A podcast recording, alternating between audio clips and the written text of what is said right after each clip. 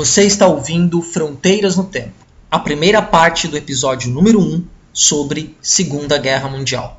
Aumente o volume, aumente o volume, aumente o volume.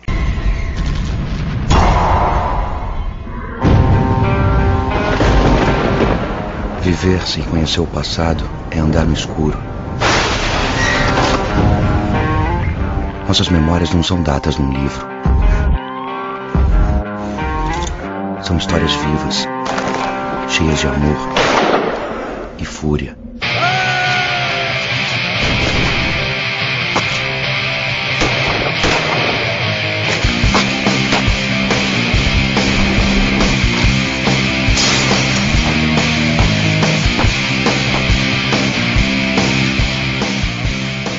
Olá, seja bem-vindo.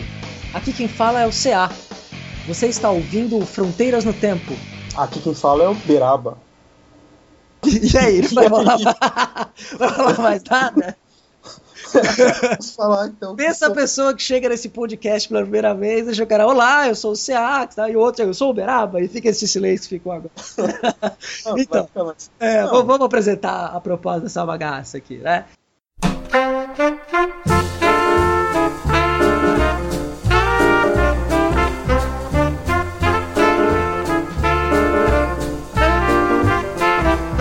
Esse, esse podcast, Fronteiras do Tempo, tanto eu quanto o Beraba somos professores de história, mas vou deixar isso apresentar depois pessoalmente. E nós somos ouvintes contumazes, né? Para fazer uma brincadeira aí com o título de um podcast muito legal que fala na internet, que é o Radiofobia. Nós somos ouvintes contumazes de podcasts aí pela podosfera brasileira e percebemos que tem uma lacuna de um assunto não se fala muito, né? Tem muita gente que gosta de história, quer ouvir coisas sobre história, e nós, como professores de história, decidimos fazer também o nosso próprio podcast. Nossa primeira experiência, né? Eu sou professor de história, sou um jovem professor de história. É, mais do que isso, sou um historiador, porque já produzi lá uns textos de história, né? Não só ensino história, como também escrevo história. Vamos tentar é fazer isso, uma agora- conversa divertida sobre. É. Só vou passar a voz pro Beraba aí, porque senão eu vou ficar É. falando sozinho. Exatamente. Então, como disse o César, a gente vai tentar colocar nossa. Ah, sim, eu sou Beraba. Né? Esse não é meu nome de verdade, é óbvio, né? Esse é meu apelido, mas tudo bem, vai ficar assim mesmo. E a gente vai tentar falar um pouco sobre nosso ponto de vista de historiador, professores, óbvio, né? É, sobre é, vários assuntos aí de história. Que vem na nossa cabeça também. É óbvio, não é porque a gente é historiador e a gente escreve história que a gente não vai falar merda também. Vai falar. É normal. É, não sabe tudo não decorou o livro de história. Muita gente acha que quem faz faculdade de história fica decorando livro de história. Não é verdade. É, é, algumas coisas a gente aprende com mais profundidade, mas a gente não é chato, a gente é legal. Eu até falo para meus alunos, né, que eu não sei toda a história, porque é impossível você saber a história do Big Bang a 21 de dezembro de 2012, É né? impossível. Deus e seu tempo.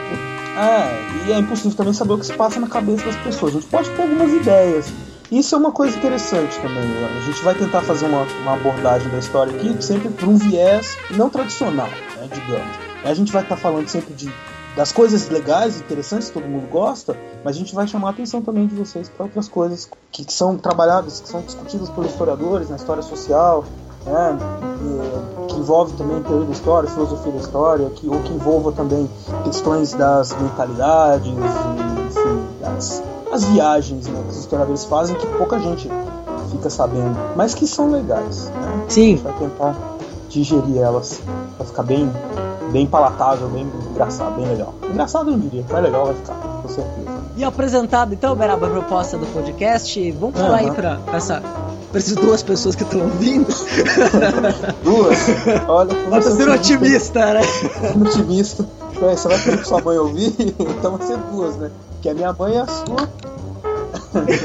Sobre o que, que nós vamos falar hoje, né? Ah, sim, sim. Pronto. vamos começar hoje falando sobre um assunto. Como a gente quer ibope, a gente quer ser famoso, né? A gente, a gente quer que o nosso lugar ao sol. É, com certeza, né? É. Como diz o Seinfeld, né? Por que, que o homem É. foi à lua, né? É, exatamente. Pra pegar alguém, com certeza, né? É, é pra isso que a gente faz essas coisas.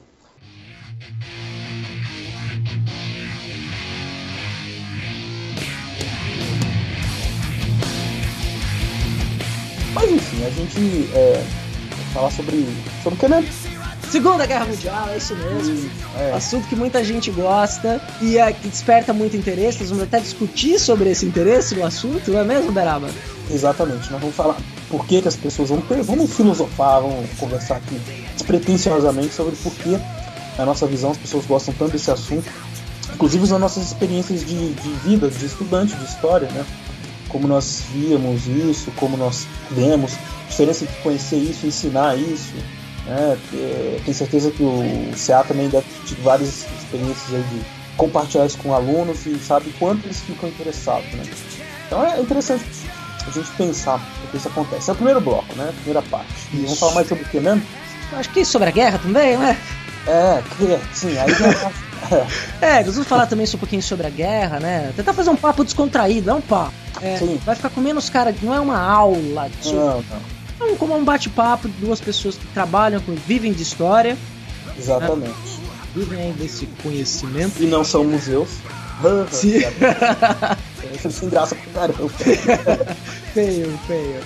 E vamos falar aí da, um pouquinho da guerra, tratar um pouquinho cronologicamente, falar algumas. Obviamente que nós não vamos esgotar o assunto, Claro. né? Porque você, todo mundo sabe aí o tanto de detalhes, o tanto de curiosidade e o tanto de histórias interessantes que a guerra rende, né? Então, é, não é.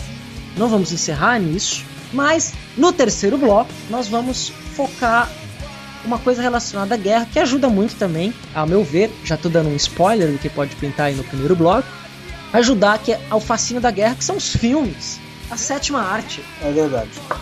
Tem muito filme sobre o assunto, cada um com seu ponto de vista, com seu enfoque. A gente vai falar, na verdade, é, como é tudo aqui é despretensioso, a gente vai falar do que a gente gosta.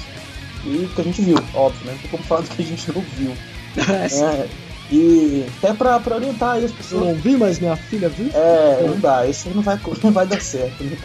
Não adianta ficar pegando. A gente vai comentar o que a gente viu, o que a gente achou, o que a gente gostou, o que a gente não gostou, essas coisas. O que mais? E é uma coisa importante também, né? Se você ouviu aqui, ficou interessado, quer comentar alguma coisa, você tem aí dois caminhos, não é? acessando o nosso site fronteirasnotempo.com ou pelo e-mail fronteirasnotempo@gmail ou entrando na nossa página no Facebook facebook.com.br fronteiras no tempo. É claro que a gente não tá esperando aqui que vai- vão chover e-mails, né? Mas no se nosso chover, a gente primeiro acha bom programa. também. É, tiver um e-mail, pô, vou ficar feliz pra caramba. galera. Ó, também, Um, também, cara. Porque eu tava vendo uns caras falando aí que estão fazendo podcast de sucesso. Eles foram receber o primeiro e-mail lá pro quarto, quinto Pô, programa. se gente receber um, vai ser bom mesmo.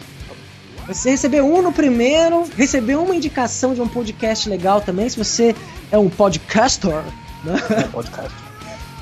E ouvia essa bagaça aqui, essa coisinha que a gente tá fazendo, e achar que vale a pena indicar aí pros amigos e divulgar. Se quiser participar também, né? Manda e-mail, fala. Isso, claro, vamos aí, nós estamos É, abertos aí sobre qualquer assunto, sobre Isso mesmo, nos convidar para participar. A gente tá aí querendo, nós estamos, nós viemos para somar, não para dividir, Claro. né? A gente tá aí para contribuir para que a podesfera continue ganhando qualidade. Exatamente. Então, vambora, né? Vamos, vamos, vamos, começar falar dessa, sobre esse nosso aí. assunto.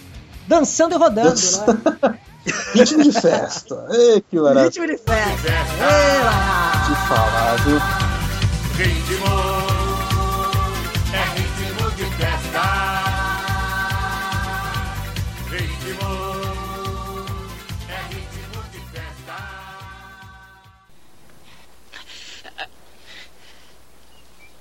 What we've got here is failure to communicate. Some men you just can't reach. So you get what we had here last week, which is the way he wants. Well, he gets. I don't like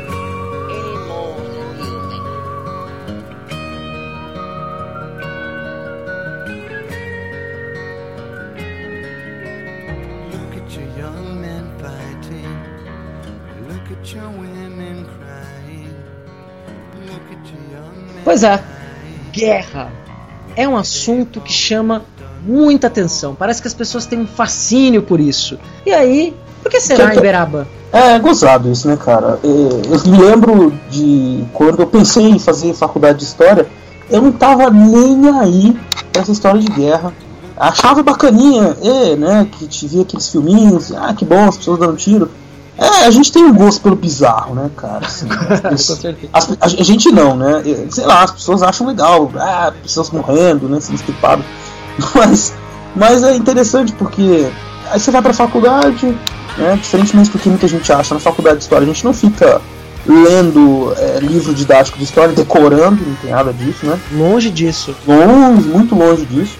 E esse assunto não é um assunto, especialmente aqui no Brasil, não, não é uma. um- Você acha, Será, que é um assunto assim. Como é que é? Eu não acho que é muito falado, acho que é até pouco falado, até, de certa forma, comparado com outras coisas, né?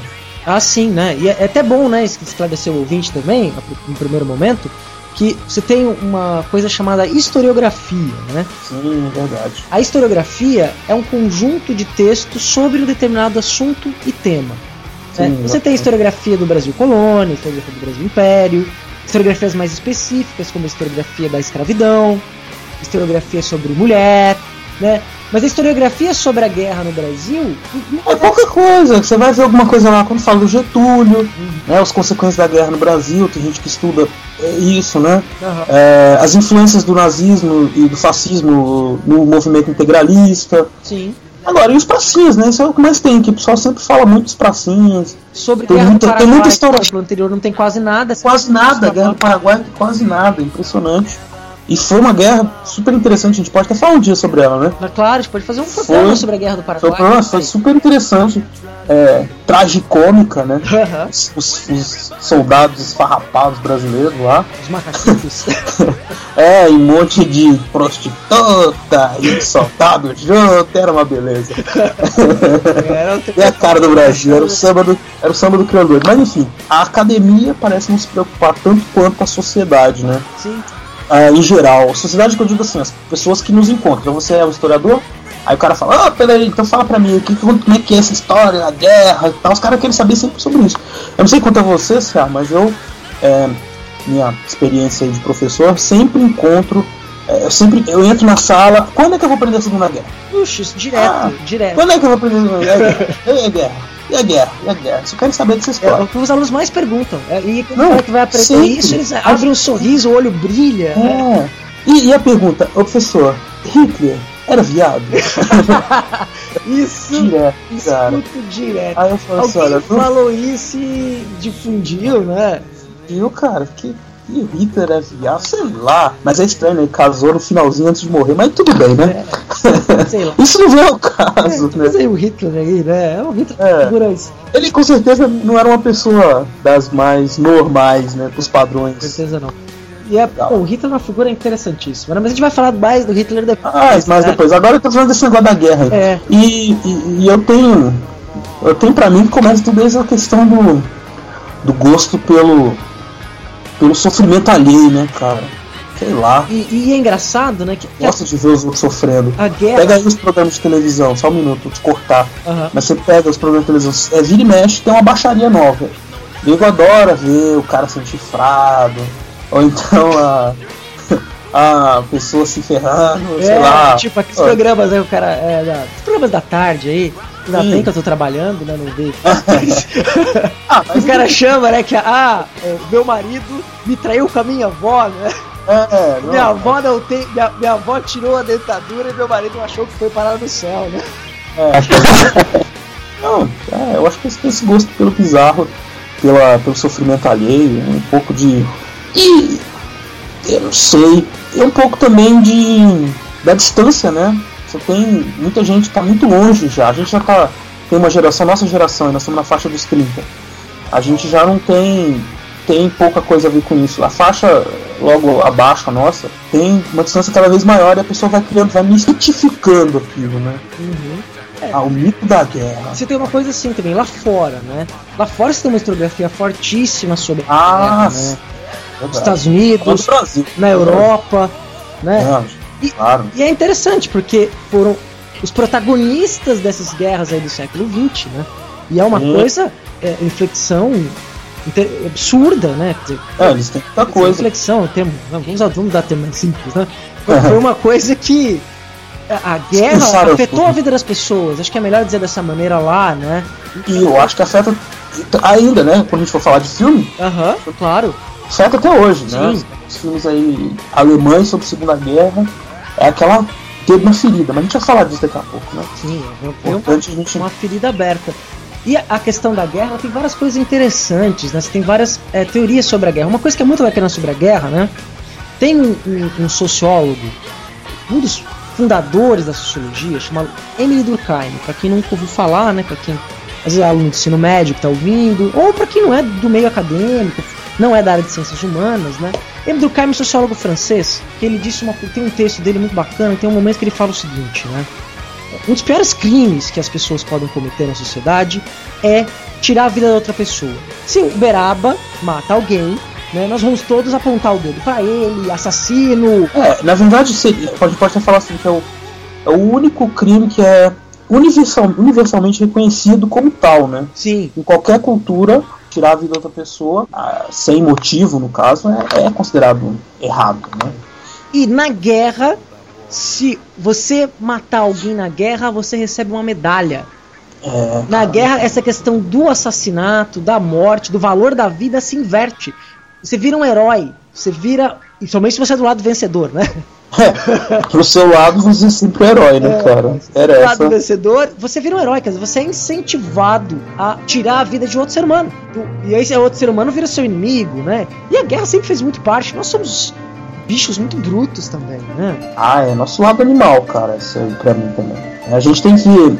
é, tem várias teorias psicanalíticas pra isso, a gente não precisa entrar nesses, nessas questões, mas eu acho que é importante. A gente não. Eu tô devagando, cara. É, tô devagando. a gente paga mesmo, acho que a, a ideia é essa. É.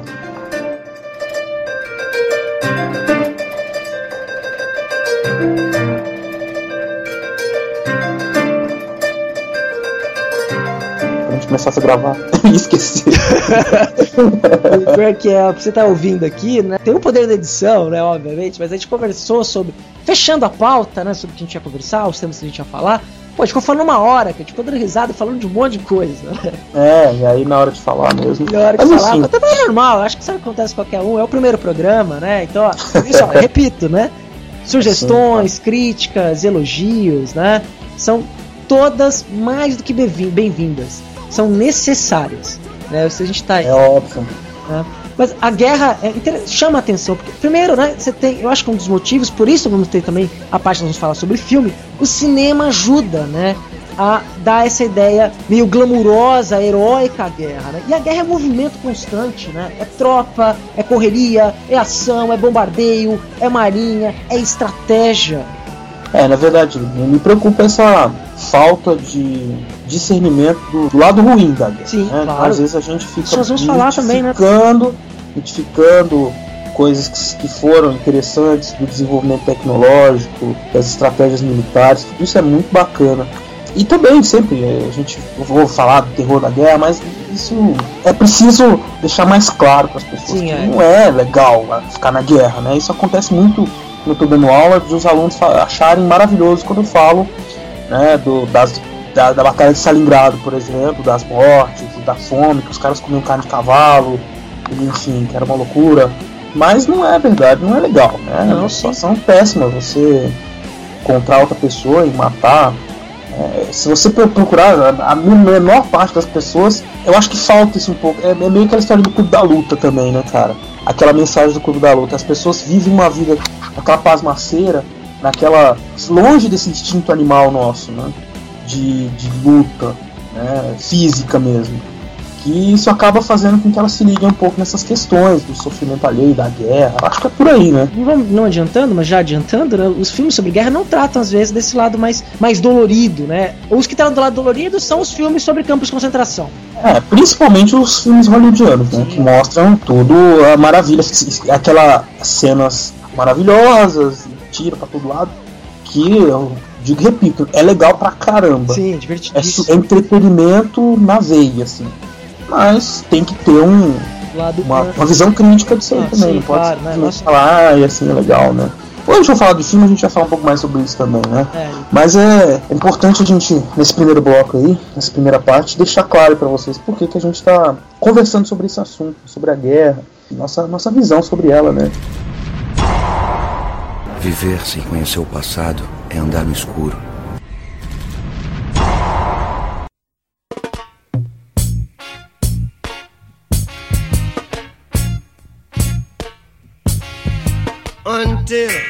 The philosophy which old one race superior and another inferior. Você tem vontade de participar de alguma guerra, Cé? Se tiver uma guerra, eu, eu gostaria de ser preso como desertor, cara. Seu covarde. É, é porque é engraçado, assim, né? Porque quando a gente pensa na guerra, na guerra contemporânea do século XX, né? Que as pessoas morrem pela pátria, morrem pelo país. E É, quando a gente é historiador, a gente percebe como a ideia de nacionalidade, é uma invenção. É uma... construção histórica, construção temporal, não é nada natural, né? Então é uma coisa que essa, isso vai mudar. Talvez o Estado-nação é relativamente recente, não tem nem 200 anos de vida, né? O Estado-nação É brasileiro vai fazer 200 anos. A ideia de Brasil e brasileiro surgiu lá na década de 30 e 40 do século 19 e muda Exato. depois no século 20, quer dizer, a gente É, vive Tá mudando, né, atualmente. E daqui a 200 anos vai saber. Então, é muito complicado, né, cara? É, a bandeira nacional, por exemplo, os nossos heróis, nosso Tiradentes, que também dá um ótimo programa sobre ele. É verdade. É, e, o cara que, que oferecia cargo para prostitutas na nova É, troca do serviço. Esse cara aí. né? Mas É. tem aí o- a questão do Estado-nação, desse discurso de ah, nós somos melhores, nós somos superiores. E a gente sabe que na verdade não é bem assim, né? Como historiadores. Tem invenção. Né? Sim. A, a ideia do amor à pátria Você, tá, você vai estar lutando por uma coisa é inventado. é, que, não, que não necessariamente é faz parte da sua vida. Foi colocado lá para você fazer, fazer, cumprir aquela função, né? Isso faz parte até do próprio modo como os militares são treinados, né? Tal, essa, tem que colocar, transformar ele num, num soldado que vai obedecer ordens, né? Não necessariamente vai ficar pensando, vai Sim. O sentimento de estar vai ter mais, é mais sentimento do que razão, né? batalhando por algo maior do que ele, né, por algo que é, é histórico, é temporal, é grandioso, né, a pátria, a nação, tem que ter essa ideia, né? O soldado americano que vai lutar, ele tem que ter essa, tem que ter a bandeirinha fincada na porta da frente da casa dele, né? E Senão ele não vai, né? é, senão ele não vai, porque ele vai morrer em nome do quê, né? Quer dizer, ele vai lá se enfiar num lugar completamente no meio do Afeganistão, no meio do, É. do, do Iraque, correndo o risco de abrir uma garrafinha de água mineral e explodir na cara dele, né? Sei lá. Eu vou, eu vou falar um filme que não é de, de Segunda Guerra, então eu vou falar agora nesse bloco, mas fala sobre guerra. Que é interessante que eu vi outro dia, que é o seguinte, chama O Homem que Encara Cabras. The Man Who Stare Goats. É, os homens, né, que encaram Ele, cabras. ele pega a cabra no barranco e creu.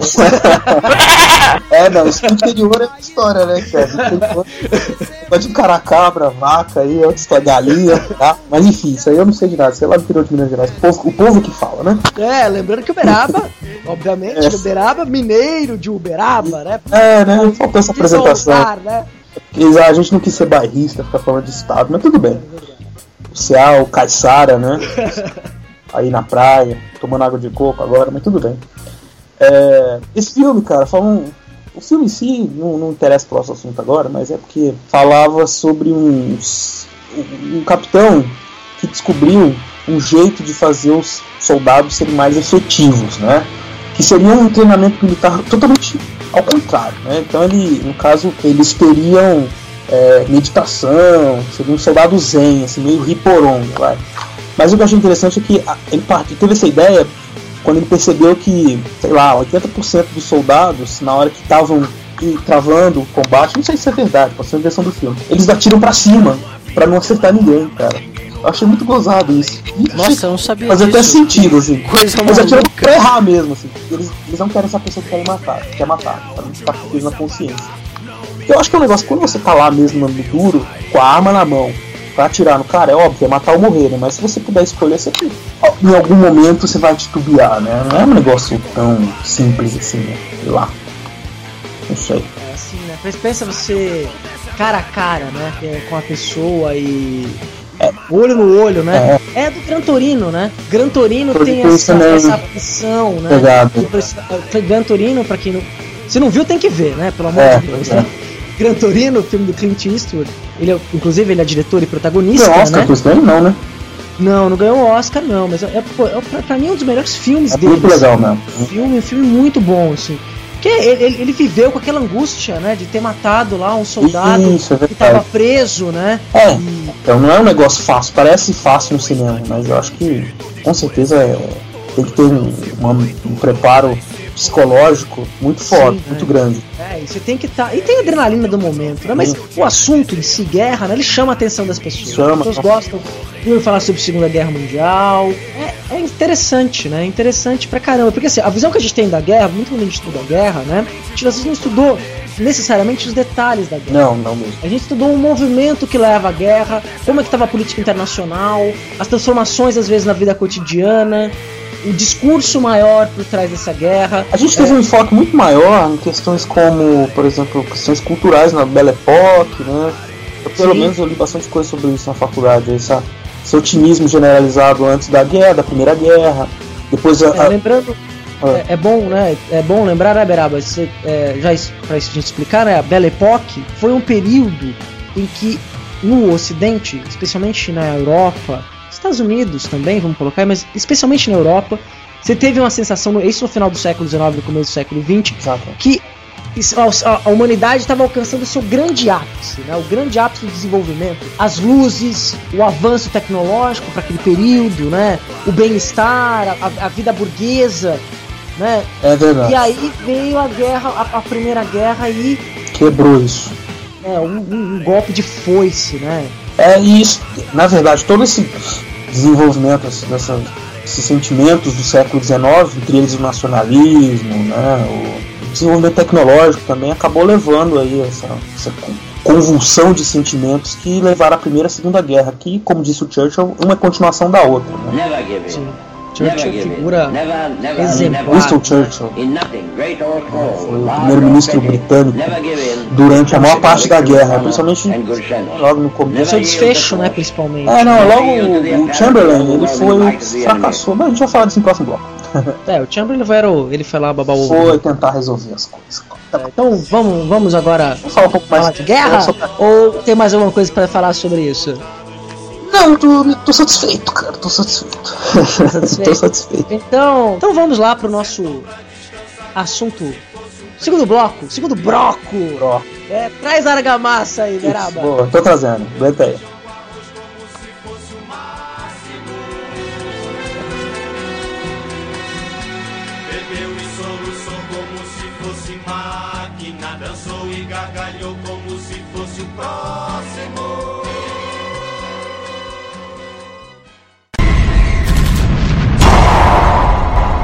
São histórias vivas, cheias de amor e fúria.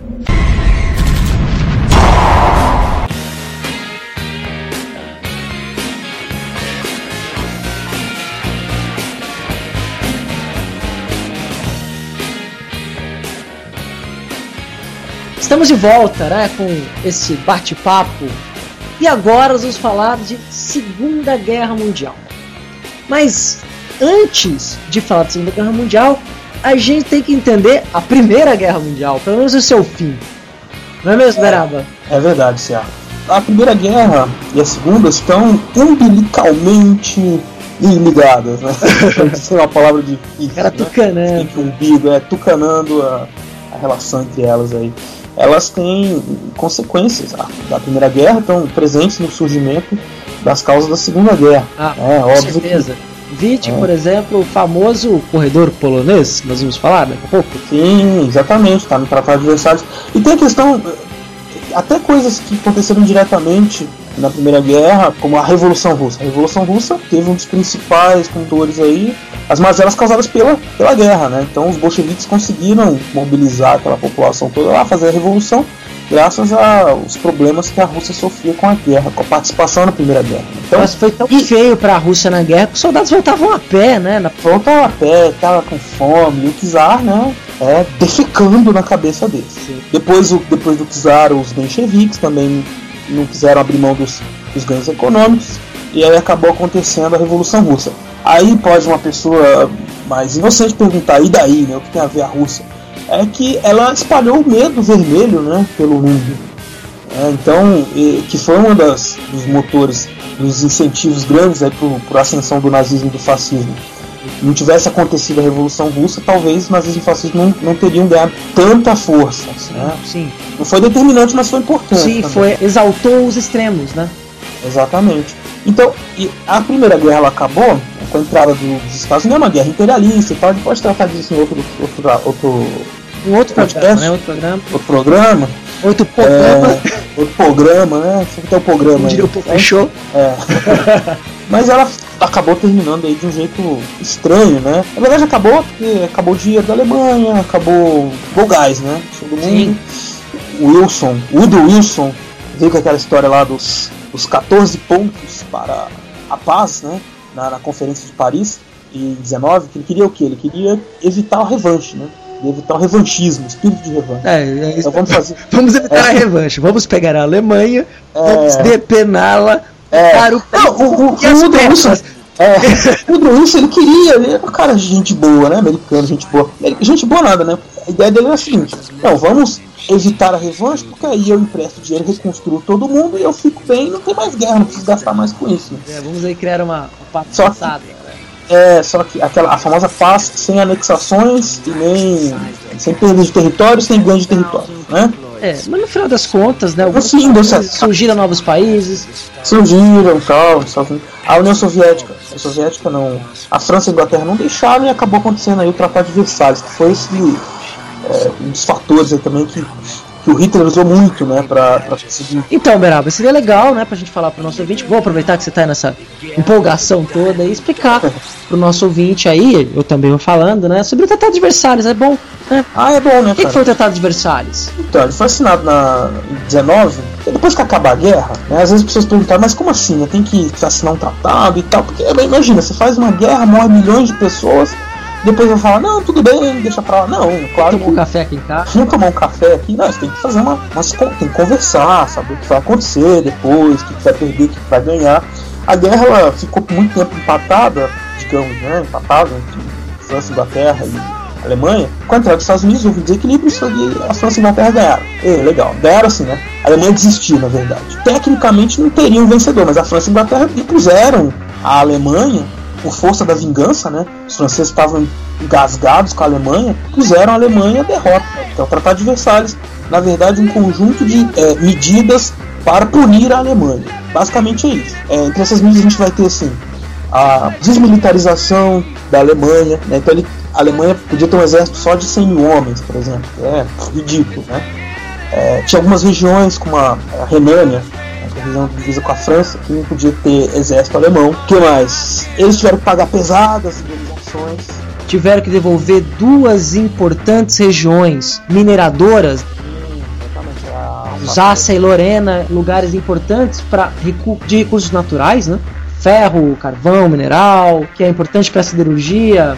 E eu acho gozado isso, que tem um reflexo grande. Esse, esse final da guerra foi traumático para a Alemanha, cara, eu, no meu ponto de vista.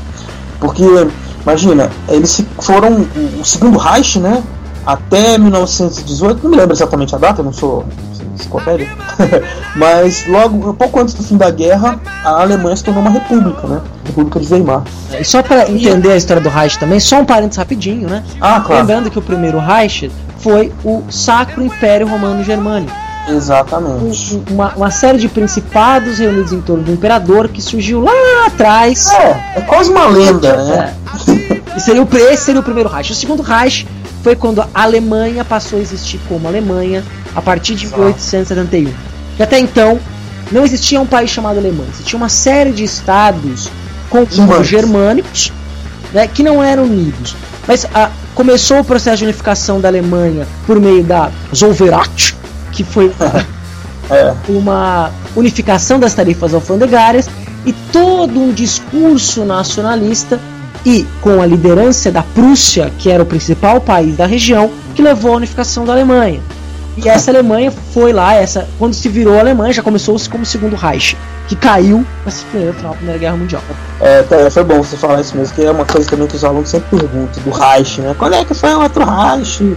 É, isso é uma loucura, assim, né? Sim, é. Tudo eles querem saber, né? E Prússia também, cara, eles confundem tudo. Ah, você fala da Prússia, a Guerra Franco-Prussiana foi entre a Alemanha e a França. Ah, mas e, e, que, que tem a ver a Prússia, professor? Ah, a Prússia, tem que a ver. Mas enfim, eles. É. Que Prússia é essa, né? É.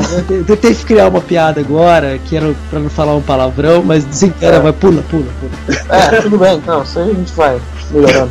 Aí vai daí que aconteceu. Ah, eu acho muito gozado, virou a República. E ficou aquele jogo de batata quente, né? Na verdade, no final do Império, a água tava batendo na bunda, né? Se usar a expressão, tava, a Alemanha tava mal, tava acabando o dinheiro, eles vão ter que se render. O que, que aconteceu? Ah, os democratas, os republicanos tomaram o poder, instalaram república, né? E eles acabaram arcando com o ônus da derrota. Eles ficaram com a pecha de derrotados. Sim. Isso é um dos- do- uma das causas aí, que, uma da, dos motivos que explica o, a desilusão alemã, do povo alemão com a democracia, com a república democrática. Isso é uma coisa geral, né, da época. Todo mundo achava que governo bom era governo duro, autoritário, que é uma característica dos anos 20. Mas enfim, É, acabou a guerra, o Tratado de Versalhes deixou a Alemanha né? É, exatamente. O, o Tratado de Versalhes deixou a Alemanha com o povo alemão humilhado, totalmente humilhado. E É, E a Alemanha teve seu território cortado, perdeu o território, né? perdeu todos os territórios na África, né? Todos os Tinha as colônias, a colônias todas perdidas. Então foi é humilhação. Você pega lá os caras, os grandes soldados prussianos, né? Coloca É eles numa situação. negócio das colônias africanas, né? Que as colônias, ah, parece não é jogo de war, né? Também que tá envolvido. É interessante olhar isso, porque as colônias africanas eram é, colônias que misturavam o interesse do Estado e especialmente o interesse das grandes corporações que estavam surgindo naquele momento. Aham. É dos bancos, né? Você pega os investimentos na- na- nas colônias africanas eram todas feitas pelos grandes bancos alemães. É, Os bancos também. alemães eram os principais bancos europeus nesse período. Exatamente. Cara, a Alemanha era. Eu não sei o que acontece com a Alemanha, não entendo. Esse povo alemão é. É, não, é Pra não ter outra expressão pra eles, os caras são foda. Tô foda. Os caras. Ah, essa- tudo bem, não é o mesmo povo, né? Mas você Não, brincadeira não. que eles puxam isso, né? Os germânicos lá. É, Pô, sei, Roma cara. invadiu até a Inglaterra, invadiu É. tudo, norte da, norte da, da África, lá a Judéia, que é o Oriente Médio, mas os germânicos resistiram. Pois é, cara, os caras são. E eles quer dizer, fizeram o Império, o, Império Alemão ali em 1871, 1900 e. É, e não é a mesma coisa. Os romanos da antiguidade não é a mesma coisa que os alemães, tá? Não, só, não, foi só não. piada, não tô falando que é a mesma coisa. Não, tudo bem, daqui a pouco a gente recebe uns e-mails xingando a gente. Isso, normal. E os caras rapidinho construíram um mega império, né, cara? Mega império, isso acabou levando a Primeira Guerra, mas, enfim, não é esse o assunto, né? A gente tem que chegar logo na Segunda Guerra. E aí o que é importante, então, lembrar? Além dessa. de- não pode deixar de escutar esse espírito, essa humilhação. Né? Que é o meu modo de ver, é a humilhação que vai ser explorada depois pelo Hitler. E, importante também, pensar aí que, junto com essa, essa humilhação que vai fazer os alemães se despertarem para vários sentimentos, tem uma crise econômica, tem a ameaça nas- do, do comunismo, né? E aí acaba surgindo lá em 19 o Partido Nazista, Nacional Socialista, né? Você tem os anos 20, né? Os anos 20, Os anos 20, né? esses anos 20 eles, vão- eles vão representar é um, é um período fra- de uma economia muito frágil, né? Que você tem tanto que no final da década você tem a grande crise econômica de 29. É, exatamente. Essa crise econômica leva ainda mais a uma desilusão com o discurso liberal capitalista Exatamente. né, e favorece a emergência, o surgimento de vários regimes autoritários, né, não, não totalitários, não necessariamente tinham o poder total, mas eles tinham poderes autoritários, com ação e cooptação da população, vão surgir pela Europa. Tem, Exatamente. por exemplo, né, fala- a gente fala muito do nazismo e do fascismo, né? Antes de falar exatamente desses dois específicos, né, você tem que parar pensar, por exemplo, que se- esse discurso do- de, de um- uma que se personifica, o governo se personifica numa pessoa, onde você tem um estado muito forte, um aparelho burocrático muito forte que toma conta, gere, leva pra frente a economia e o povo, né? Aconteceu em outros lugares do mundo. As definições de vírus foram atualizadas. Parabéns. É, o meu, meu computador está Definição de vida foi atualizada. é. É, cara, pô, assim, ó, parabéns, tá? Nota 10, que você falou. E. Você quer ser meu aluno, cara? Tô precisando de uns alunos bons assim. Eu tô zoando. É, E aí, é, antes de ser cortado pelo Avast, né? Eu ia falar é o seguinte: esse tipo, e esses regimes mais duros surgiram na Rússia, na União Soviética, o regime se endureceu. Stalin era um- uma flor de pessoa. Isso, uma florzinha, um doce. Doce. O Joseph, né? O José, Zezão. Zezão, Zezinho. Nossa. Stalin. Stalin. O, o Mussolini, Itália. O Exatamente. Partido Nacional Socialista, que é o partido nazista, o partido alemão, do Hitler. General Franco, na Espanha. General Salazar, ou Salazar, em Portugal. É uma desilusão geral, né, No cara? Brasil, o Getúlio Vargas. Vargas. Na exatamente. Argentina, o Perón. Cara, nos Estados Unidos. Nos Estados Unidos, querendo ou não, os americanos não gostam de falar isso, mas o Roosevelt, cara, era um ditadorzinho. O cara ficou 15 anos no poder, cara. Sim, Nos Estados Unidos. é, foi me- meio comum, né? E é engraçado, né? Rebento e tal, mas, cara, ele era um governante do mesmo modelo dos outros. É, a gente pode dizer que o Roosevelt era uma mão na roda, né? Essa foi muito, muito mais ou menos. Essa foi o humor afrodescendente, né, Berabo? Pra ser politicamente correto. É, foram morar descendente. é, que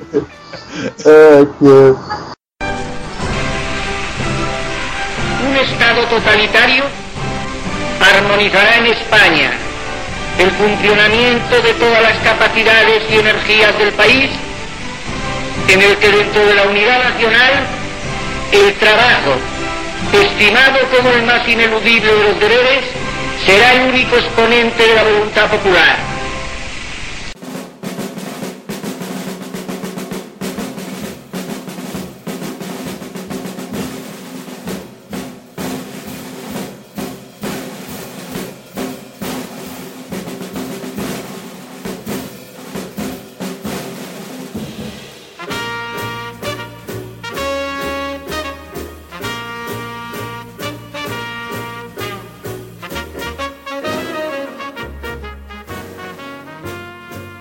Pois então, e aí nasceu, né, esses partidos aí malucos. E foram ganhar adeptos, mas cara, eu, eu gosto do, do, do- Era dos Extremos, que é um livro que todo mundo, mesmo os leigos, conhecem muito, é do, do- do- talvez o. É um dos grandes historiadores do século XX, de falar o maior historiador do século XX, eu acho bobagem, mas. É o historiador mais pop do século XX. É, um- é o mais pop e o com, com uma cara mais gozada, diríamos, né? Que é o Eric Hobsbawm. Pô, é, a cara engraçada, né? Fala cara gozada, dependendo do público que tiver ouvido, vai pensar em outra coisa. Acho não, a cara não é. Não, É. sim. a cara é simpática. É. Sim, né?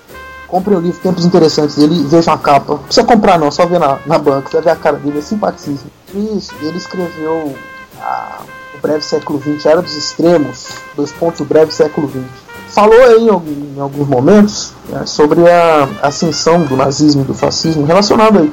Ele relacionou a questão econômica, né, é, principalmente porque se a gente pegar nos anos 20, você tem um- uma participação muito incipiente da população nesses movimentos. A não ser na Itália. Na Itália há uma.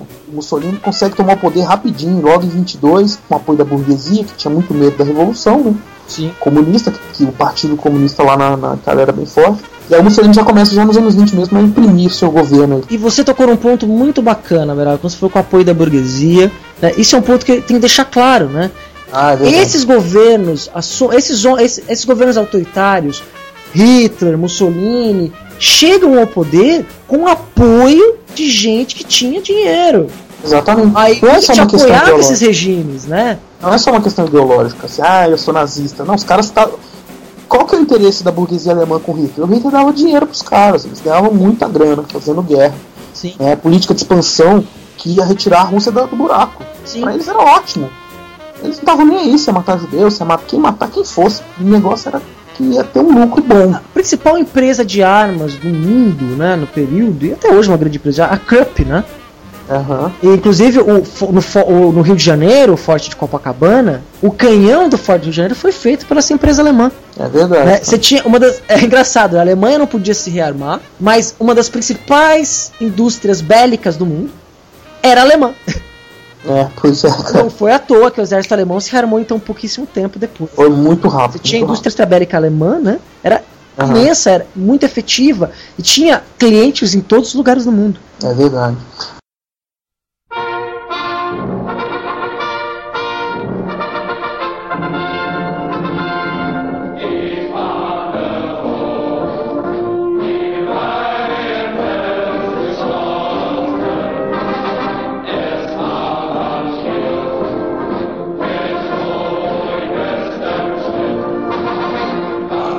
Que o Comsbão fala lá, olha, antes da crise de 29, não vou me lembrar os percentuais exatos, né, mas o Partido Nazista nas eleições tinha é, 3, 4% de votos né, nas eleições. E na eleição de 32, os caras ganham Com a maioria. maioria, eles têm a maior maioria dos deputados né, no Reichstag, que é uma coisa também que não fica muito clara assim, quando se pensa em Segunda Guerra, pensa assim, os nazistas do mal foram lá e tomaram o poder. Não, os caras ganharam uma eleição. Foram eleitos, né? E o Eleitos. foi ganhando. Pô, é óbvio, né? Você pega. Ah, uma coisa assim que tá na cara lá. é- são ruins os filmes. Mas é o Palpatine, né? Palpatine é inspirado totalmente no. o, o imperador Ameixa Seca, né, meu? É, O cara então. chega ao poder, aclamado e, e vão dando poderes pra ele. Sim, né? e tem até aquela historinha interessante dos nazistas no poder, né, cara? Porque é óbvio, quando eles foram chegaram no poder, os caras sabiam já, o Hitler já ia colocar em prática aí os seu, seus planos que ele tinha escrito lá no Mein Kampf, Minha Luta, né? Sim. Outra coisa que a gente pode falar depois, que era tomar o poder, né? Então ele, eles botaram fogo né, no parlamento, culparam os comunistas, começaram a ditadura. É, e até tem uma história engraçada, né? Essa história apareceu num filme produzido pelo History Channel sobre o Hitler. Muito bom, até o, quando a, Hitler- até o Hitler é, ascensão ao poder. É que, Ah, eu já vi eu vi. que conta a história do bigodinho do Hitler. É, o bigodinho do Hitler não era só por excentricidade, não. É jogada de marketing, criação de imagem. Né? Por quê? né? Os comunistas usavam a imagem do já falecido Lenin né? Aquela com a barba careca, olhando eh, para com o rosto elevado, olhando para si, para frente, né? É uma imagem estilizada, né? E aí a propaganda é importante, né? Os cartazes, começa, a gente começa a ter essa propaganda já propaganda que vendia ideia, né? Que a gente não pode falar que a propaganda vende produto, a propaganda não faz produto, a propaganda vende uma ideia, vende um conceito, né?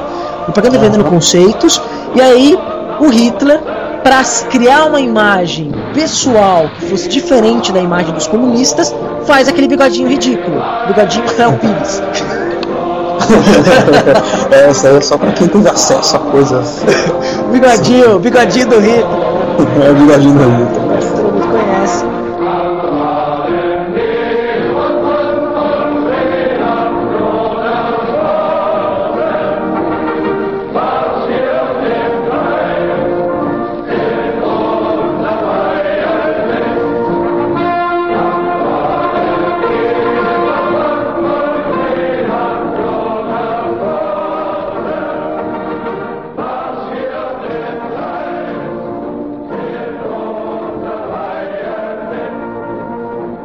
E o Hitler no poder, meu caro, começa a quebrar né, todas as diretrizes do Tratado de. E assim, a gente está passando por cima de muita coisa que aconteceu, não dá pra falar de tudo, né? Acabei de falar do Mein Kampf, né, que é o Minha Luta, que é o livro do Hitler que escreveu na, na prisão.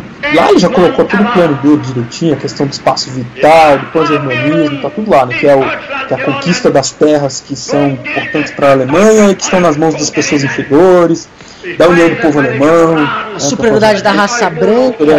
E aí- É coisa que ah, os alunos me perguntam assim, nossa, como o Hitler é inteligente, né? O gênio, inventou tudo. Não inventou Não nada. inventou nada. A superioridade da raça branca, né? A ideia de uma raça de, do homem branco, caucasiano, europeu, é, superior aos outros homens do mundo, surgiu no século XVIII. É, quando surge o conceito de Homo sapiens, né, que é o conceito que nós usamos para nos definir hoje, já surge a ideia de que o Homo sapiens superior é o Homo sapiens branco. É, não, ele não inventou nada, ele copiou, né? No século XVIII. Você tem uma passagem lá. Aí, só para não ficar extenso, o Carlos Linneu, que é o, o inventor da, da taxonomia moderna na botânica, toda planta tem. Planta tem o nome popular e o nome Científico. científico, cannabis. Aham. Científico. né? Mas É. é, um, todo o nome científico da planta em latim, que foi a língua colocada lá pelo Linneu a partir da classificação das 23 famílias de planta. Ele fez divisão pelo sexo, pelo sistema de reprodução. Sexo não, sistema de reprodução. é das plantas, tal. E fez a classificação dos- da- das famílias de plantas, né? Então cada planta era uma família. E aí colocaram isso nos humanos. Ponto. Sim. Foi transferido. As ciências sociais, né, no século XIX, elas fizeram muito isso, né? Tentaram adequar. É o cientificismo do século XIX.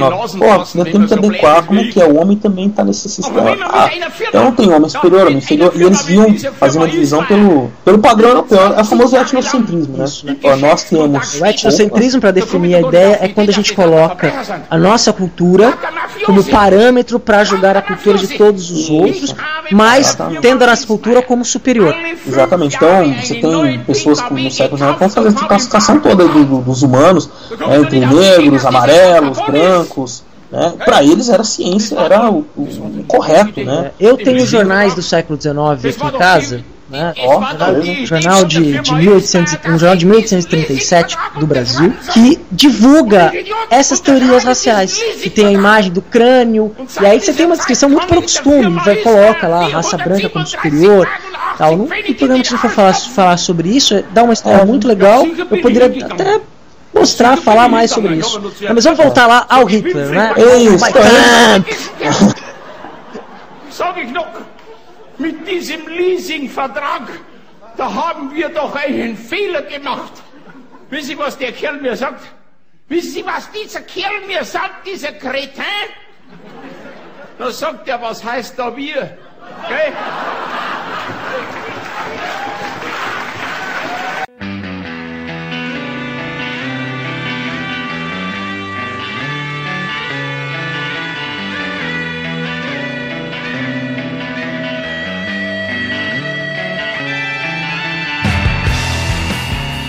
Voltamos ao Hitler. Então, o cara tá no poder e começa a colocar em prática aí, né, seus sonhos de dominação, né? Então, é, ele reequipa rapidamente a- o exército alemão, né, e vai começa a fazer acordos, né, com a Polônia, né, começa a montar o todo o aparato militar aí para guerra e faz o teste, né, lá na, em 36 na Na Guerra Civil Espanhola. Guerra Civil Espanhola, que A Guerra Civil Espanhola foi o laboratório da Segunda Guerra Mundial. Porque você tinha lá a Luftwaffe, que era a Força Aérea Alemã, bombardeando. É, meus alunos gostam, meus alunos gostam muito desses nomes em alemão, porque você tem que ficar falando na aula, eles querem, querem que fale a pronúncia correta. Então eu fico falando, é a Luftwaffe. Uma soprar Luftwaffe. E aí, só pra sacanear. E, e as Forças Armadas? Você sabe falar? É a Wehrmacht. Wehrmacht. Ó, Wehrmacht. Como é que é? Wehrmacht. Ah, enfim, prossiga. Né? E aí você tinha lá também tropas comunistas infiltradas, mandadas pela União Soviética. A gente da França, da Inglaterra, dos Estados Unidos. Foi o grande laboratório durante esses três anos da Guerra Civil Espanhola, o grande laboratório da Segunda Guerra Mundial. Né? E a questão do rearmamento do Hitler foi engraçado, né? porque ele rearmou a Alemanha muito rapidamente, né? conseguiu, meio que um milagre mesmo, do movimento, de fazer nesse rearmamento, fazer com que a economia alemã se reaquecesse. É, tem que lembrar que é o seguinte, né? De novo, que vamos justificar o Hitler não tem nada de gênio nesse não, aspecto. ele não fez ele era um, O governo Não, ele- do Hitler, né? Vamos colocar. É, a, a ideia dele era assim, uma coisa básica, que era de aumentar muita produção, né, uma economia, o Estado com muita força, né? Então ele, que era uma coisa que estava sendo feita em outros lugares do mundo também. E tava, ele estava com bastante dinheiro para isso, graças à, ação né, da burguesia alemã, que estava super interessada em sair da crise, né? Sim, você tem todo um plano de ação. E, e- e ele conseguiu uma popularidade enorme com isso. Tava todo mundo empregado, tava todo mundo feliz, todo mundo adorando. Ninguém. É difícil falar se, né, se o povo alemão era nazista ou não, né? Não, é, isso você vai ter Mas- uma. Né, você vai ter uma incorporação desse discurso. Mas é, os caras compram, porque pô, você tá na, na, na, pior, né, cara? Eu gosto muito de usar esse exemplo que eu tô falando, que é essa, assim, imagina você tá na, numa situação péssima que não tem. Você não enxerga a solução. É uma tendência natural, meu ver, do ser humano acreditar no, no Messias, né, cara? Venha ao encontro dos 300 pastores! Exatamente, cara. Você tá desesperado, alguém fala, eu vou te salvar. A, a pessoa vai te cobrar por isso. Ela não fala que vai cobrar, mas ela vai te cobrar uma hora. Né? Que o Hitler cobrou caro do povo alemão. Mas as pessoas compram, cara. Tá com fome, tá todo ferrado, o cara vai. Né? E isso a gente vê todo dia.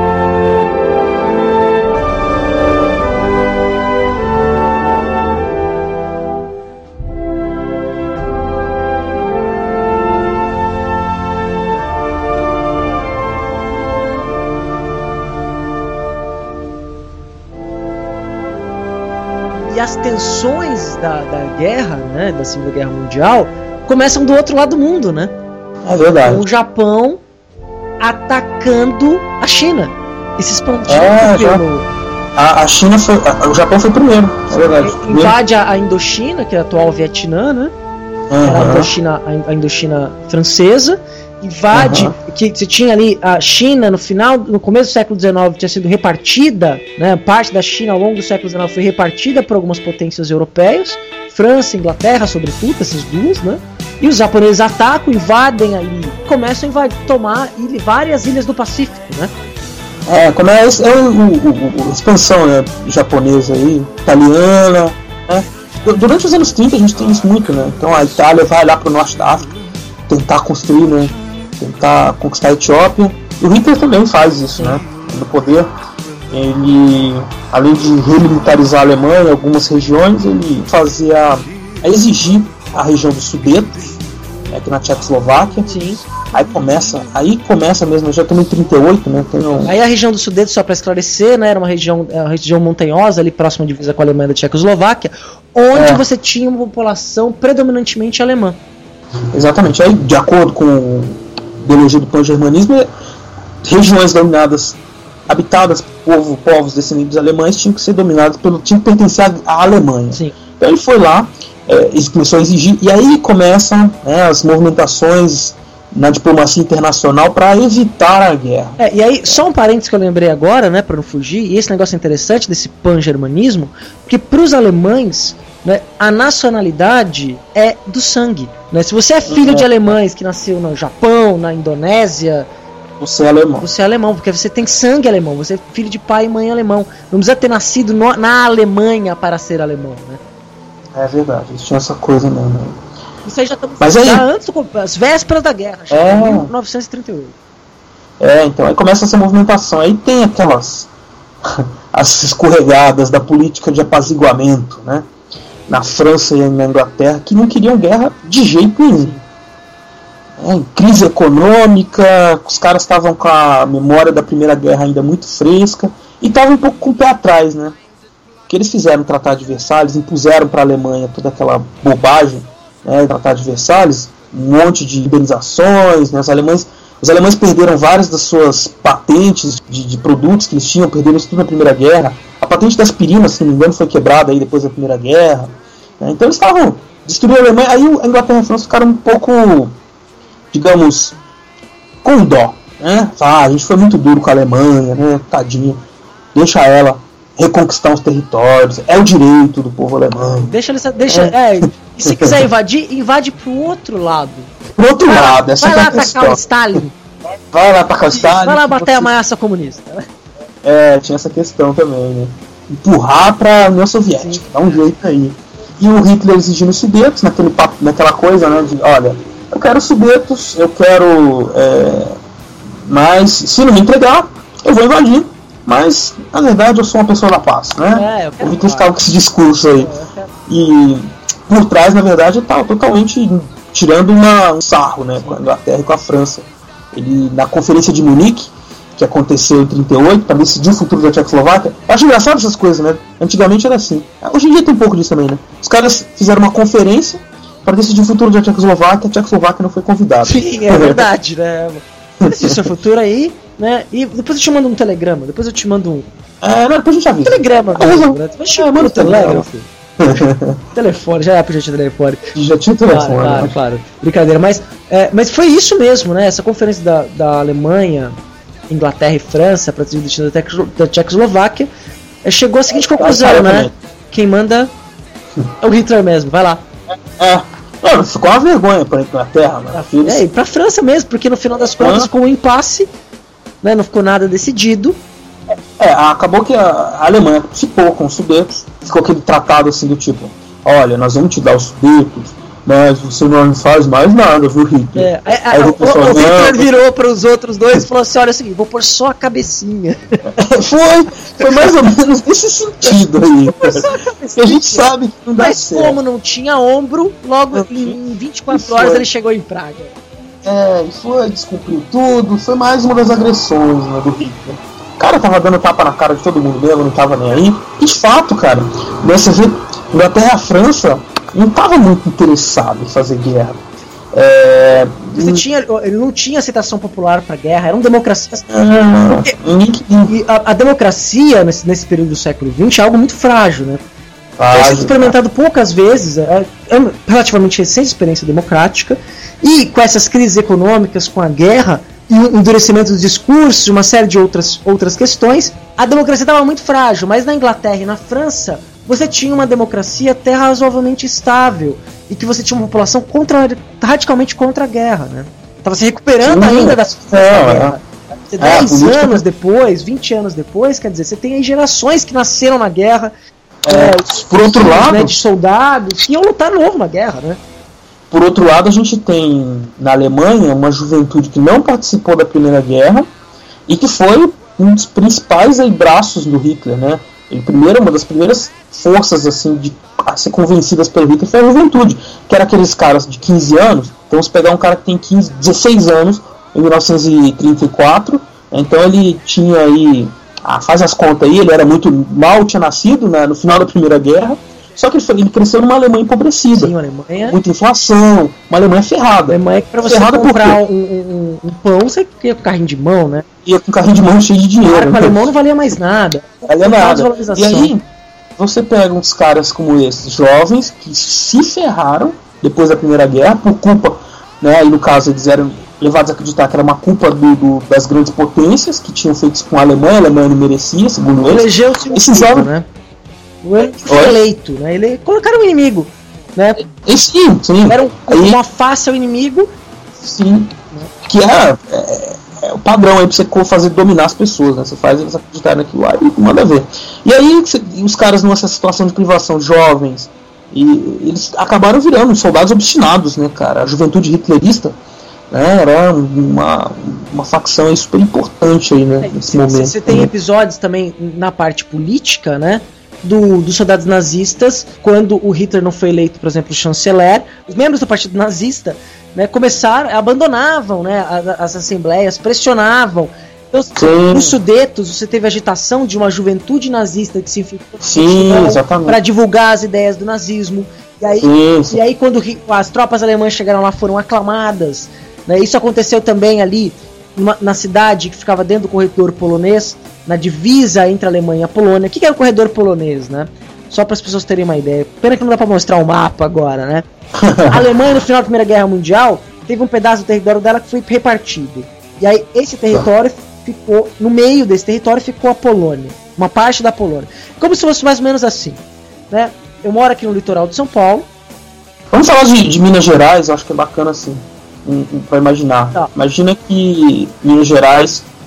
Que a Conferência Era Mineira tivesse dado certo, né? Não, vamos supor que. É, Tá, que- é, está- e, e Minas Gerais e Espírito Santo. Estado de Minas seria Minas Gerais e Espírito Santo. Isso. Acabou a guerra, Minas Gerais. é, não, esse exemplo meu não serviu, não, cara. Não, imaginar o seguinte, né? Que você tem ali, você mora num- numa parte do país, você quer, ir pro- você quer ir para uma outra cidade do seu país, você tem que atravessar um outro país. né? Isso, Porque não era contínuo o território. Exatamente. É mais fácil, né? Mais fácil que ele vai explicar. Eu até não sei porque eu tava pensando no mar, cara. Porque na verdade o corredor polonês foi dado pra Polônia pra ela ter saído pro mar, é. né? É, A cidade de Danzig. Guerra do Paraguai, né? É, É como se tivesse cortado uma parte.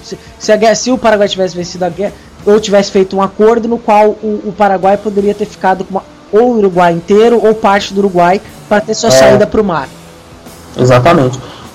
E aí essa. E é engraçado que essa era uma das únicas coisas que o Hitler podia exigir com legitimidade, né? Que foi uma, uma, uma coisa errada, digamos, assim, diplomaticamente falando, tirar um pedaço da Alemanha para dar pra Polônia. Separou a Alemanha, né? Você tinha a Prússia Oriental e dividia da Alemanha. É puta sac... Como diria o pessoal do Reichstag, uma puta falta de sacanagem, né?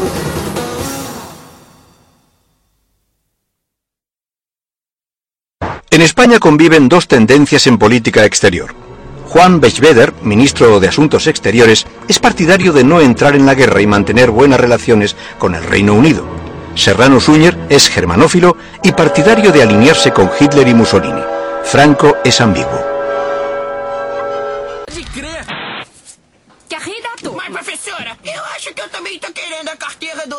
Ó, se eu lembrei agora. né, Frango robô, você já viu, Uberaba? Ah, já. Tem um que é do Hitler, que ele tá assim na escola, assim, né? Ele tá com a cadeirinha, carteirinha dele, assim, sentado. E aí a professora olha pro lado e ele tá olhando pro polonês, né? Aí ele fala: "É, Minha carteira é muito pequena. Eu preciso da carteira da polonês. né? aí a professora vira de costas, aí vira o Hitler, tá a cadeira do polonês e o polonês sumiu, né? É bem por aí. né? O cara vai pegando tudo. Eu vou, vou pôr- vai, pra assistir a esse episódio que eu tô citando, vai ter um link no post, tá bom? Ah, legal. Eu mesmo vi. Viver sem conhecer o passado é andar no escuro.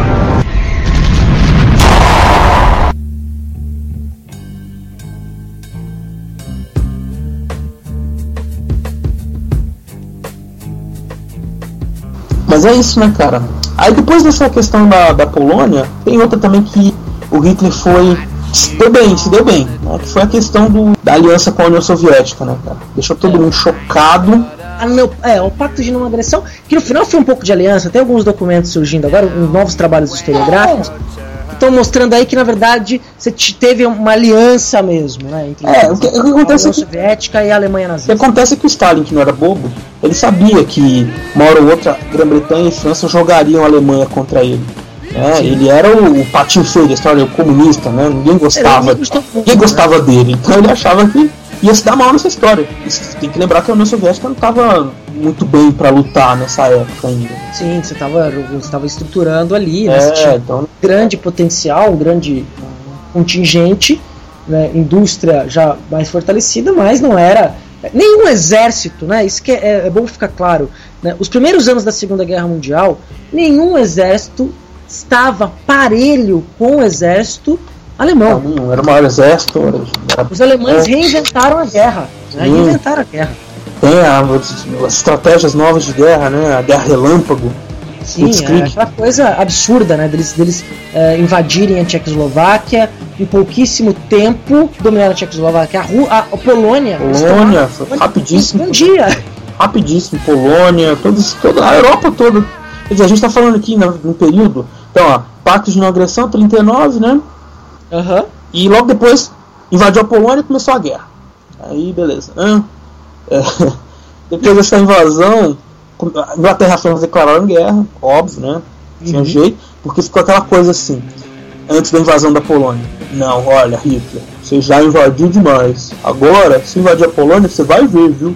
É mais ou menos isso. Só que eles Você não precisa de mais carteiras? É. Já tem carteiras suficientes? tinham que fazer, mas eles deram garantias pra Polônia, né? Aquela coisa de não invada a Polônia, senão o bicho vai pegar. É óbvio que o Hitler nem ligou, invadiu a Polônia e, e nada aconteceu, né? Os poloneses ficaram lá chamando os ingleses, vamos aí, me ajuda aí. Não deu nada, ninguém foi ajudar. Ficaram pensando, porque na verdade ninguém tinha bala na agulha essa, essa, pra ir pra cima da Alemanha mesmo. Sim, ninguém queria, né? Provocar. Não queria que a Alemanha se voltasse contra o Ocidente, né? Quando tá indo pro lado leste, tudo bem. Agora não venha o Ocidente, né? Mas com a invasão da, a invasão da Polônia, a França e a Inglaterra viram-se obrigadas a declarar guerra à Alemanha. E aí estoura o confronto generalizado. É, é, é a questão é que a prova de que não estava ninguém muito preparado é essa. Começa a guerra, mas alguns historiadores chamam isso de guerra de mentira, né? Porque ela nos primeiros meses, até junho, até começo de 41, por alguns meses, acontece muita coisa. Algumas batalhas navais, tal. A Alemanha, e a Alemanha se expandindo pro outro lado, Isso, né? a Alemanha Tomando ali é, Polônia. mais, mais movimentações da Alemanha, né? Mas confronto direto só vai acontecer alguns maiores mesmo na Noruega, né? Quando eles a Alemanha tenta invadir ali, né?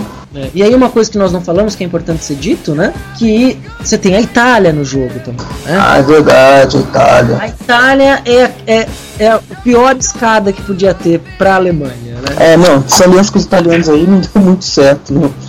Eu- eu acho que se a, se a Alemanha tivesse invadido a Itália É. e pego ela mesma em poder da Itália, teria sido mais, Mas- teria mais negócio. Só que Mussolini, né? Hitler era um fã do Mussolini. É, ele se gostava. Admirava pessoalmente o Mussolini. Os discursos eram muito próximos, muito parecidos. né? Não tanto para a questão da superioridade da raça ariana, da, da intolerância com judeus esla, e poloneses eslavos. Você teve lá a criar, a tafa- que levou à criação da solução final. né? Que a solução final foi a criação dos campos de concentração, essa história aí que a gente ouve muito, o cinema já contou muitas vezes, né? Ô, então, aí começou a guerra, né? E aí, agora vamos, vamos falar da guerra mesmo, né?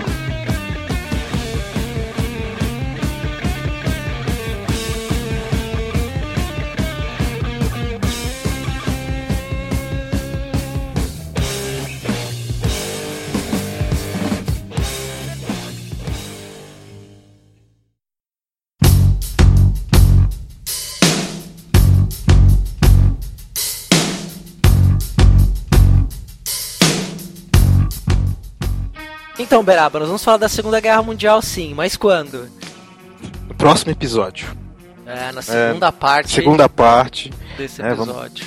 quando nós vamos poder aí olhar mais atenção para todos esses pontos aí que ah, da Segunda Guerra, né, que a gente venha falando aí. Enfim, a guerra mesmo, de fato. É, com certeza. A gente fez aí o, o corte da primeira parte nesse momento, né? Porque justamente o arquivo ia ficar enorme, porque só para vocês entenderem, a gente tem mais, mais de 4 horas de material bruto gravado sobre o tema. É, nós gostamos de conversar sobre o assunto, deu para perceber, A né? gente passou um dia conversando sobre isso, então a gente fez um corte nesse momento. E a segunda parte sai quando, Beraba? 15 dias? O que você acha, Ceará? É, 15 dias é um bom momento. Então se você ouviu, gostou, manda seu feedback pra gente. Isso, por É. favor.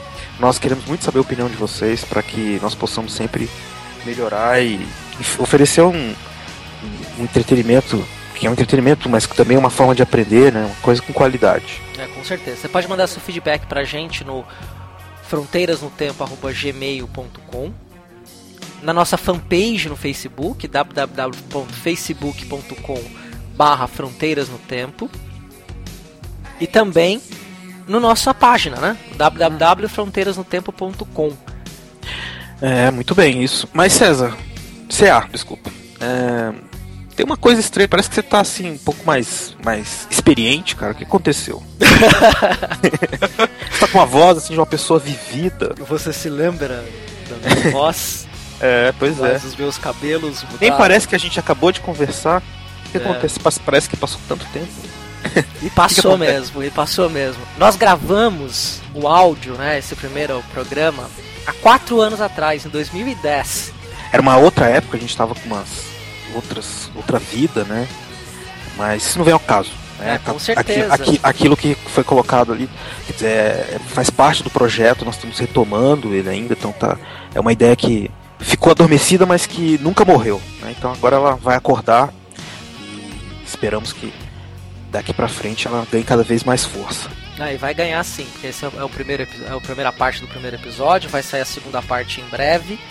E nós vamos é, tocar o projeto. A gente quer feedback, quer a sua companhia sempre com a gente. E o, pro- é, o projeto vai continuar.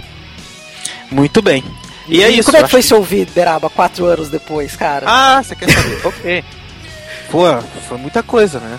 Eu dei, continuei dando aula ainda pro ensino médio e, fundamental até maio de 2012. Eu morava em São Paulo. Maio de 2012 eu mudei para o Paraná. Agora eu moro no interior do Paraná. Trabalho numa universidade aqui chamada Unicentro. Fica em Guarapuava. né? É um lugar aqui super agradável, mas faz um frio danado aqui. Meu Deus. Nossa, posso imaginar. Eu continuo morando no litoral paulista, como naquela vez, e também é, leciono numa universidade, na Universidade Católica de Santos. E trabalho numa escola também, continuo trabalhando na mesma escola que eu vou mencionar na segunda parte desse episódio. Cuidado com os direitos autorais, mas tudo bem. É verdade. É, não, tô brincando. É, mas é isso, é claro, aí tem muitas coisas que mudam, assim, acho que as nossas leituras de mundo, de história vão mudando, que quem fica. A gente tá sempre lendo e pensando muitas coisas, né? Ah, sim, com Mas- certeza. Mas vocês vão conhecendo. Como esse é o primeiro episódio, vocês vão conhecer a gente de um jeito, talvez no segundo episódio. Não vai ter mudado tanto assim o nosso jeito, mas a gente vai, vai manter. O espírito mantém, mas a qualidade vai aumentar. Ainda Tá, vai a aumentar. experiência aumentou, a qualidade também vai aumentar. Vai aumentar a qualidade do, do áudio, a qualidade da edição. Do, exato. É, e até os conteúdos. né? A gente, não, a gente não resolveu fazer algo novo, zerar tudo, porque a gente tinha um, um- um conteúdo muito bacana. Sim, sim. Tá, tá bem completo, a gente falou de bastante coisa. E ficou, e ficou um papo agradável de se ouvir. Né? Então, pelo menos, modéstia à parte, evidente, né? É, com certeza. E teve, algum- tiveram alguns ouvintes testes nesse período, para quem eu passei aí o- a, a edição da primeira parte para ouvirem. E as pessoas gostaram, né? Mas eu vou fazer um agradecimento especial ao Augusto Carvalho, que foi um ouvinte entusiasta, foi o nosso primeiro feedback, que vai aparecer no próximo episódio, e que é, desenhou um, um mascote pra gente, e ficou bem bacana, e que Bom, bom. vai sempre contribuir com a gente aqui. Então a gente se vê daqui 15 dias, Beraba? 15 dias, 15 a dias estaremos ouve de- daqui 15 dias. Isso, 15 dias nós nos encontramos de novo com vocês. Muito obrigado por terem ouvido essa mais de uma hora, quase. Quanto deu? Deu, César? É, essa é a uma hora, primeira- e hora e vinte. É, uma hora e 20 minutos. Se contar agora com esse final, vai dar mais ou menos isso. Isso. Então, não, não deixem de voltar aqui ao site na próxima, daqui a 15 dias, para ouvir o final dessa história aí, que eu garanto que vocês vão achar muito bacana, muito interessante. Vão dar umas boas risadas também. com certeza. Então é isso, César. Então, te vejo. Espero que não em quatro anos, né? Não, Mais não, rápido agora. é, porque o podcast, só pra vocês terem uma noção, a, a periodicidade dele vai ser mensal. É isso, é verdade. Mas como esse, esse primeiro episódio está dividido em duas partes, nós vamos adiantar, lançar a segunda parte daqui 15 dias. E no final da segunda parte a gente anuncia o período de lançamento, então, do segundo episódio, que vai estar pronto até lá. É, com certeza. Então é então, isso. um abraço. Um abraço a Abração. todos. Até a próxima. Até a próxima.